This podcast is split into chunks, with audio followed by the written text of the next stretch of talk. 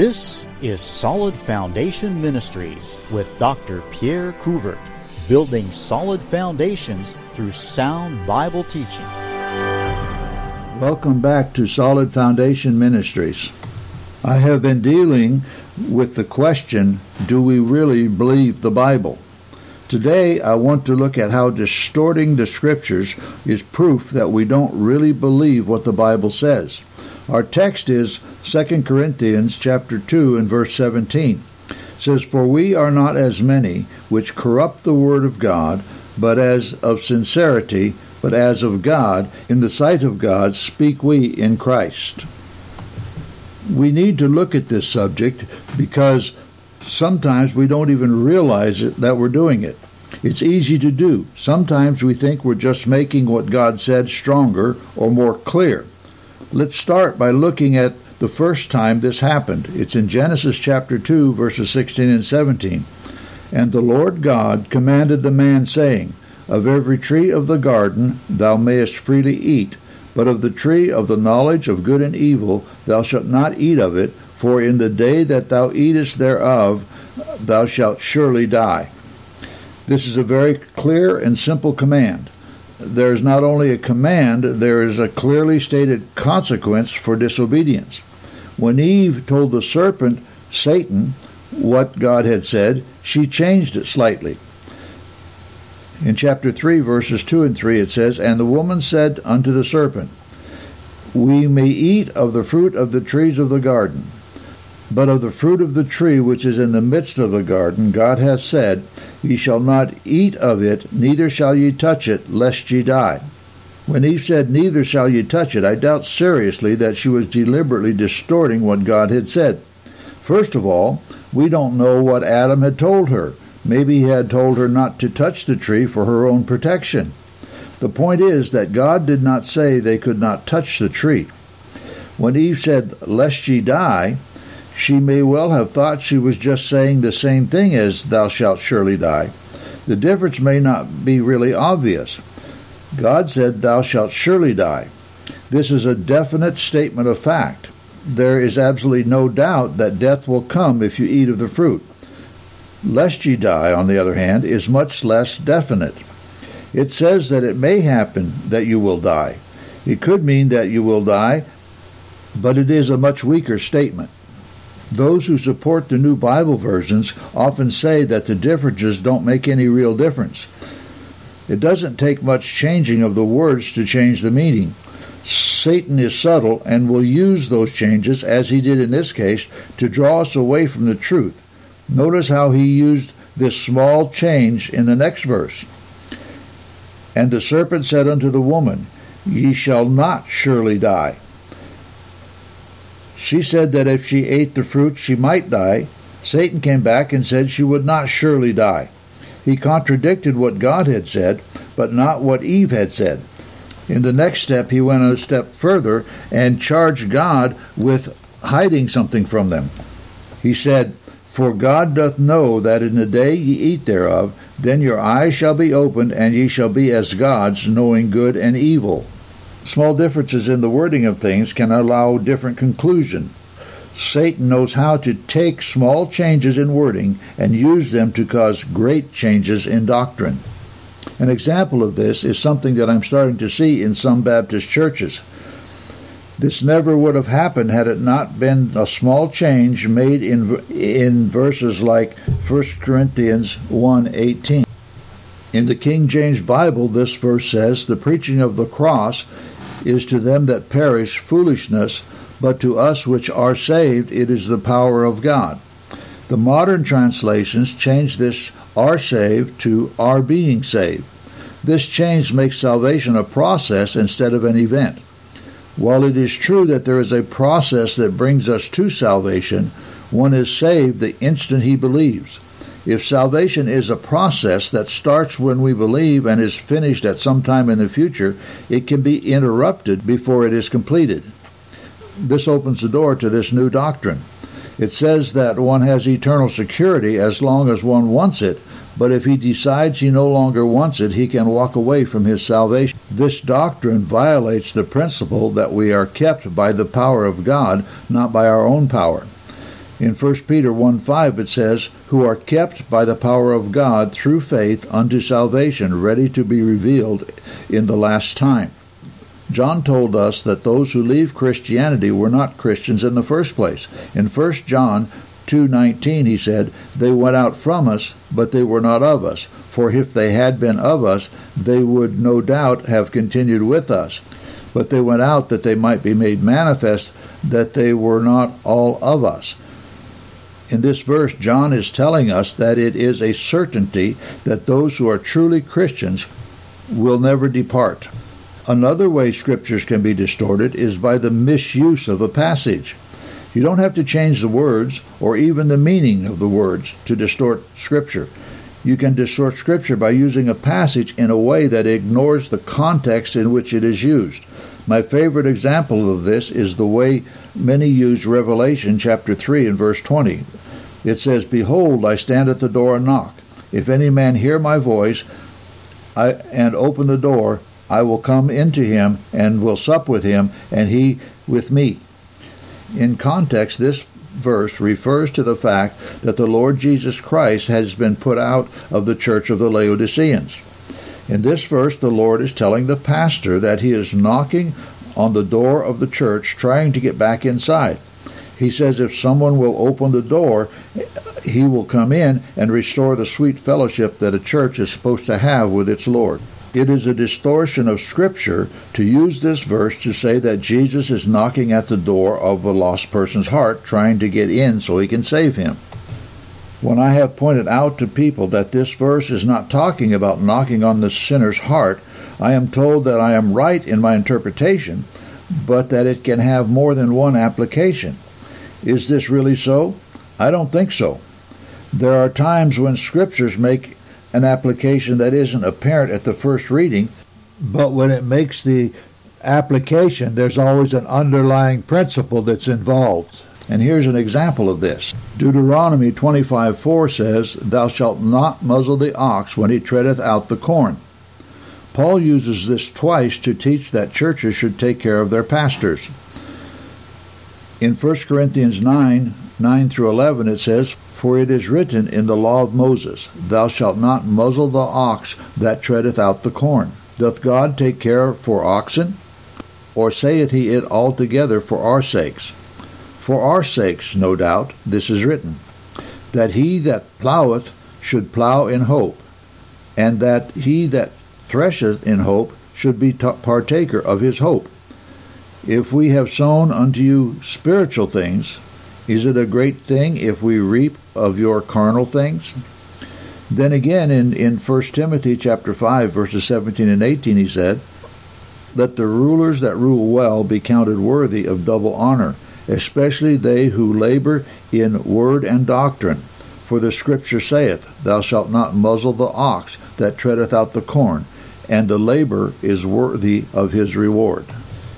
In these two passages, Paul is taking the principle that if the ox is doing the work of treading out the corn, he should be able to profit from his labor. In like manner, the pastor should profit from the material things of those for whom he labors in spiritual things. There is no underlying principle in Revelation 3:20 that allows it to be used to refer to Christ knocking at the door of a lost person's heart. The danger in using this verse this way is that it teaches that we can use any passage of Scripture to say whatever we want it to say. This is a very dangerous thing to teach. Whether we teach it by example or we teach it specifically, it's, it's dangerous because it leads to all kinds of false doctrine. We need to take care that we don't distort the Word of God by using passages outside of their context when there's no underlying principle to support the other application. Another way of distorting the scriptures is not knowing the meanings of the words. Many words, both in English and in Greek, have more than one meaning. It behooves the preacher and teacher of the Word of God to know which meaning is appropriate for the, a given passage. This is why one of the most valuable tools for studying the Bible is a good English dictionary. To understand the meaning of words given in context, there are several things that must be done. It is necessary to consider the context in which the word is used. For example, the word hold has the following meanings. It means to refrain from escape, it means to embrace or accept, it means to keep together, it means to consider or have in mind, it means to retain within itself, it means to have or possess, and about 20 other definitions that you'll find in a good dictionary. To show how knowing the meaning of the word hold uh, in its context is important, let's look at the following passage. In Romans 1:18 it says, "For the wrath of God is revealed from heaven against all ungodliness and unrighteousness of men who hold the truth in unrighteousness." Many of the modern translations change the word hold to suppress. I have even heard many who use the King James Bible make this same change when they preach from this passage. They do this to say that the word in this verse is talking about keeping the truth from others. Let's examine the verse in its context and see if this is what the word really means here. The first thing we need to consider is if the word means to keep the truth from others, then what follows only refers to those who are trying to keep others from knowing the truth. Those who don't try to keep others from knowing that the things taught in this passage of Scripture are wrong would not be guilty of holding the truth in unrighteousness, and therefore the condemnation would not be upon them.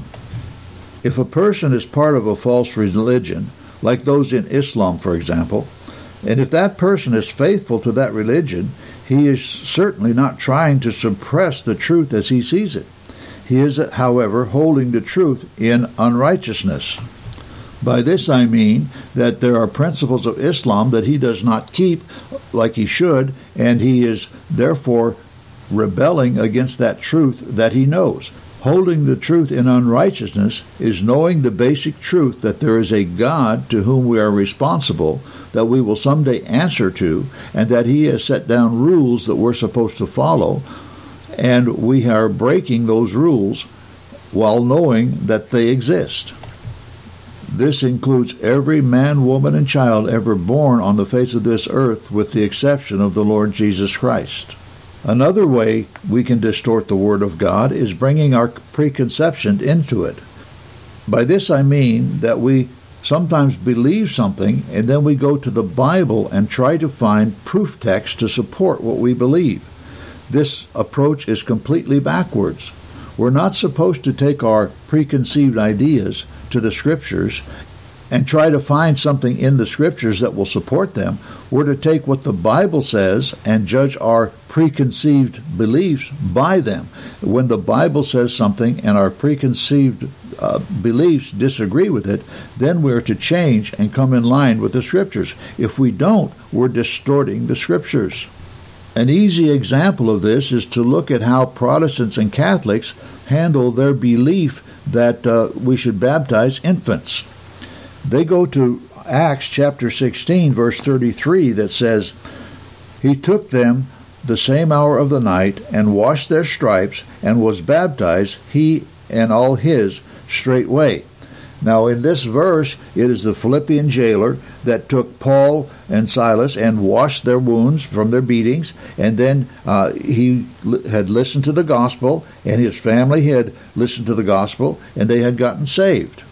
And then they were baptized.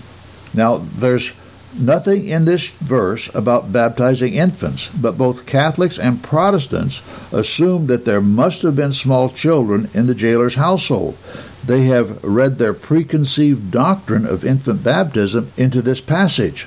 Now, folks, I have my whole family living here right beside me. I have we live in our house and my kids live in the next house and my grandkids live there and there is not an infant in the whole lot. So if we brought them all together and they heard the gospel and then they were all baptized, there would not be an infant baptized. So they are making an assumption, and through that assumption, they are distorting the scriptures. The next thing I want to look at is how many Baptists bring a preconceived doctrine into a passage of Scripture and miss something that is very important. The passage of Scripture I want to look at is 1 Corinthians chapter 6 verse 19. It says, "What know ye not that your body is the temple of the Holy Ghost which is in you, which ye have of God, and ye are not your own? most people take this passage of Scripture and show that each Christian's body is the temple of the Holy Spirit. Is this a true statement? It is if you take a, a temple as being a dwelling place, which is what it is. It is true that uh, that all Christians' bodies are a temple of the Holy Spirit. But is that what this verse is teaching? Before I explain the verse, let me first uh, show you that I know that the Bible teaches, and I believe it's true that uh, each Christian is indwelt by the Holy Spirit. In Romans 8:11 it says, "But if the spirit of him that raised up Jesus from the dead dwell in you, he that raised up Christ from the dead shall also quicken your mortal bodies by his spirit which dwelleth in you." See, this passage of Scripture says that Christians are indwelt. We'll look at it a little closer in a moment, but first let's go back and look at this at this uh, verse in uh, 1 Corinthians and see what it's really saying. And then we'll apply the same principles to the verse we just looked at. First of all, we need to understand that the church is the body of Christ. Now, most of you out there think that uh, the there's a universal church, which is the body of Christ. The scriptures don't teach that, but we'll deal with that at another time. The church is the body of Christ, whether I'm right or you're right, doesn't matter. That's a clear teaching of Scripture. But let's examine this verse to see what it's talking about.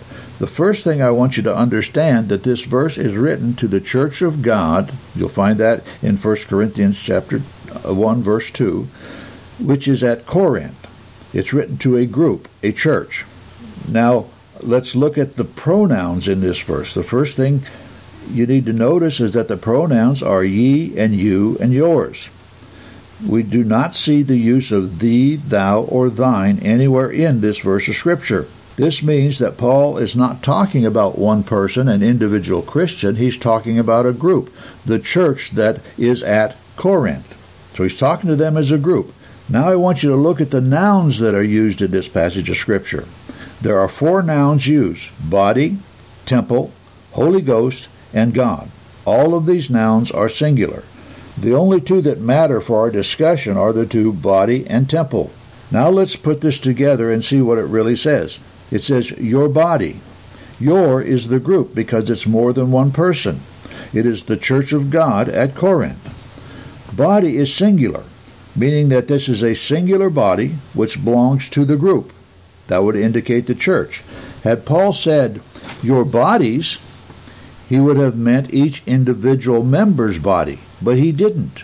He used the word bodies in verse 15, so he did know the difference. You will also notice that temple is singular. This means that Paul is not talking about several bodies being several temples. He's talking about a single body being a single temple. What those who see this as each Christian's body being the temple of the Holy Spirit are teaching isn't wrong. It's just that this passage of Scripture doesn't teach that. As I said before, if you interpret this passage this way, you're missing a great truth. That great truth is that each local church is a temple of the Holy Spirit, a temple where the Holy Spirit um, dwells in a special way. When the church comes together, the Holy Spirit is present in a very special way. Now let me read Romans chapter 8, verse 11, and let's look and see how this same method of interpretation is applied in this verse of Scripture. It says, But if the Spirit of him that raised up Jesus from the dead dwell in you, he that raised up Christ from the dead shall also quicken your mortal bodies by his Spirit that dwelleth in you. Now, in this verse of Scripture, you will notice how the pronouns and the nouns all agree with each other. You will notice that it talks about the Spirit dwelling in you, that's plural. And he raised up Christ from the dead, will also quicken your, that's plural. Then it says mortal bodies. See, now that's plural also. So each one of our mortal bodies, this physical flesh that we live in, has his spirit living in us if we are saved. He dwells in us, in you, plural. So all of us have it. But the verse in 1 Corinthians is talking about the Holy Spirit in the church, the local New Testament church, being a place where the Holy Spirit comes. That's where God meets with his people. And how does God meet with his people? Through the Holy Spirit. Understanding that the local church is a temple of the Holy Spirit will change the way people look at church services. It will cause them to show more respect. I mean, it's appalling the way some people look at church today. They come to church look like looking like they were going to their son's ball game or something, instead of coming to church looking like they were going to meet with God. Sometimes the women come into church dressed in a manner that should make them ashamed. It, makes it difficult for the men to keep their minds where they ought to be.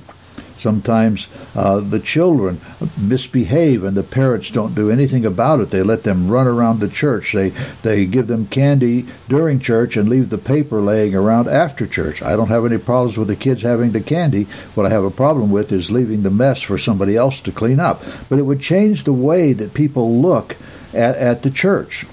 It will cause them to listen more carefully to the preacher it will cause them to have a greater desire to receive something from it if they understand that they are there in the presence of the Holy Spirit. The Holy Spirit will apply the preaching to their hearts, and they need to be receptive to it. Do we really want to miss out this point just because we distort the meaning of something? Folks, it's important to learn what the words mean in the Bible and to use them correctly. That's the job of a preacher, but it's also the job of any student of the Word of God. I'm sure that there are a lot of other ways that the Word of God could be uh, corrupted, and I'm sure that if you'll just think about it a little bit, you'll think of some of them. But I think this is enough to get across the point that I'm trying to make in this message. What I'm trying to tell us here is that uh, God has given His Word so that we can understand it. We're not to distort it. We're not to change it. We're not to add to it. We're not to take away from it. We're not to change the meaning of things. We're not to say, well, this really means this. If it says what it says, that's what it means.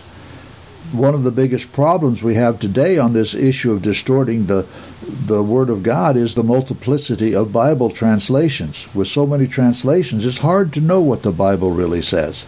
I doubt that many of us can read Greek and Hebrew well enough to understand its meaning as we just read through it. However, we can understand English if we will study properly, use a proper English dictionary, do things the way they ought to be done. Folks, it's God's Word. Our lives are supposed to be based upon God's Word. We can't allow it to be distorted. And if we hear people distorting it, we should call it to their attention. They may not realize that they're even doing it, but we should call it to their attention. Get them to stop. Take the Word of God for what it really says. We just don't have the option to change things. It's not something we're supposed to be doing, and it affects the way we live. It's one of the reasons we're having so much trouble reaching the lost world today. There are so many distortions that the lost world is confused. They don't know who to believe. So they put us in the same class with every other religion out there, with Islam or Buddhism or anything else. Folks, if we have the Holy Spirit as our teacher, and the Bible says we do, and if we're using the same textbook, the Word of God, then shouldn't we believe the same things? Shouldn't we be teaching the same things? Let me put it this way: Shouldn't we be getting, shouldn't we be getting the same answers on the tests? This is not a side issue, folks. This is something that is extremely important. And I know that most people will hear this broadcast and just brush it off. They will not go home and sit down and study these things out. They will not look at what they do and the way they handle the Word of God to see whether or not they are of those which corrupt the Word of God. By the way, the modern versions corrupt that verse also. They change corrupt the Word of God to peddle the Word of God. Peddle means to sell. Corrupt means to to uh, pollute in some way. The Greek word that's translated corrupt there is the same Greek word that was used among the ancient Greeks to describe those who had wine to sell, and they would add water to it, corrupt it, so they would have more to sell. It doesn't mean peddle. Now, I know if you go look in Strong's dictionary, it's going to tell you that it means retail. Well, is retail corrupting? Is there something wrong with retailing? Is there something wrong with somebody uh, having a printing house that prints Bibles and sells them to the public so the public can have the Word of God? Is there something wrong with that? Of course not. But there is something wrong with corrupting the Word of God. So when they change scriptures in just what seems like small things, it makes a big difference in the end. So, folks, take this issue seriously. It's something that we must consider. We must be careful about how we interpret God's Word, how we teach God's Word, and how we preach God's Word. It's extremely important. Now, folks, I uh, know that some of you enjoy this broadcast and some of you probably don't. But if you're interested in hearing me preach in person, this Sunday in both services, I'm going to be preaching in uh, Sleepy Hollow Baptist Church in Lenoir. Well, actually, it's in Gamewell. If you know where Rocky Road is, there's a trailer park called Sleepy Hollow Trailer Park, and the church is actually in that trailer park. You have to drive through the trailer park to get to it. The address of the church is 1062 Sleepy Hollow Road. As I say, though, you got, you'll find it off of Rocky Road, and you go through the Sleepy Hollow Trader Park because Sleepy Hollow Road runs right through the middle of that, and it'll get you there. The morning service is at 10:30. The evening service is at 6 p.m., and I will be speaking in both services. So if you're interested in hearing me in person, you're welcome to come. I would sure like to meet some of those of you who, who listen to my broadcast and get your opinion on uh, on what you think about the broadcast. I've got a few minutes left, and I'd like to talk to something that's really uh, a burden to me. I keep hearing people in the news and everywhere else talk about radical Islam. The word radical means to depart from what's normal. The radical Islams, if we use the proper definition of the word, would be those who are the moderates, those who want to have a peaceful Islamic religion. Just in case you didn't know, America has been fighting wars against the Muslims ever since the 1700s when we first became a nation. The first foreign war that we had was the Barbary Pirates War. And this was a war against the Barbary pirates in the Mediterranean Sea who were attacking our ship, taking our people, killing the men, and selling the women as sex slaves. Does that sound familiar? That's exactly what Muhammad did when he was running the show. That's exactly what the first caliphs did. That's exactly what they did when they came into uh, uh, Europe. And by the way, while we're on that, let me say that the crusades that they keep holding against us were just the Christians, so called at least, going back and taking back land by the sword that the Muslims had taken from them by the sword. Folks, it's time we understand what's going on and understand that the very nature of Islam is what we see in ISIS and Boko Haram and those other groups. It's time that we understand that what they're doing is what the Koran and the Hadith teach them to do. Now, we think that the only scriptures the Muslims have is the Koran, just like our only scriptures are the Bible, but that's not true. The Hadith are the actions and the words of Muhammad and they are considered just as authoritative to the Muslims as is the Quran. And so we need to understand that what we see is what Islam is, and we need to start standing up against it. We need to let our leaders know that we understand what Islam is really all about. It's about taking over the world for Islam and eliminating everybody either through conversion by force or by death who is not a Muslim. The word Islam means submission. It's about being submitted to Allah. And Allah is a f- false God. He is not the same as the God of the Bible, not at all. Anyway, folks, I've got my little rant here. I think I'll close for today and end this broadcast. You have been listening to Solid Foundation Ministries from Lenoir, North Carolina. Dr. Coovert has 35 years in the ministry as a former missionary and pastor. He is available for revivals and various conferences on missions, Bible, Baptist heritage, and the family. To find out more, go to our website, solidfoundationministries.com, or call 828 244 6505. Remember, the Christian life is not about you, it's about God receiving the glory.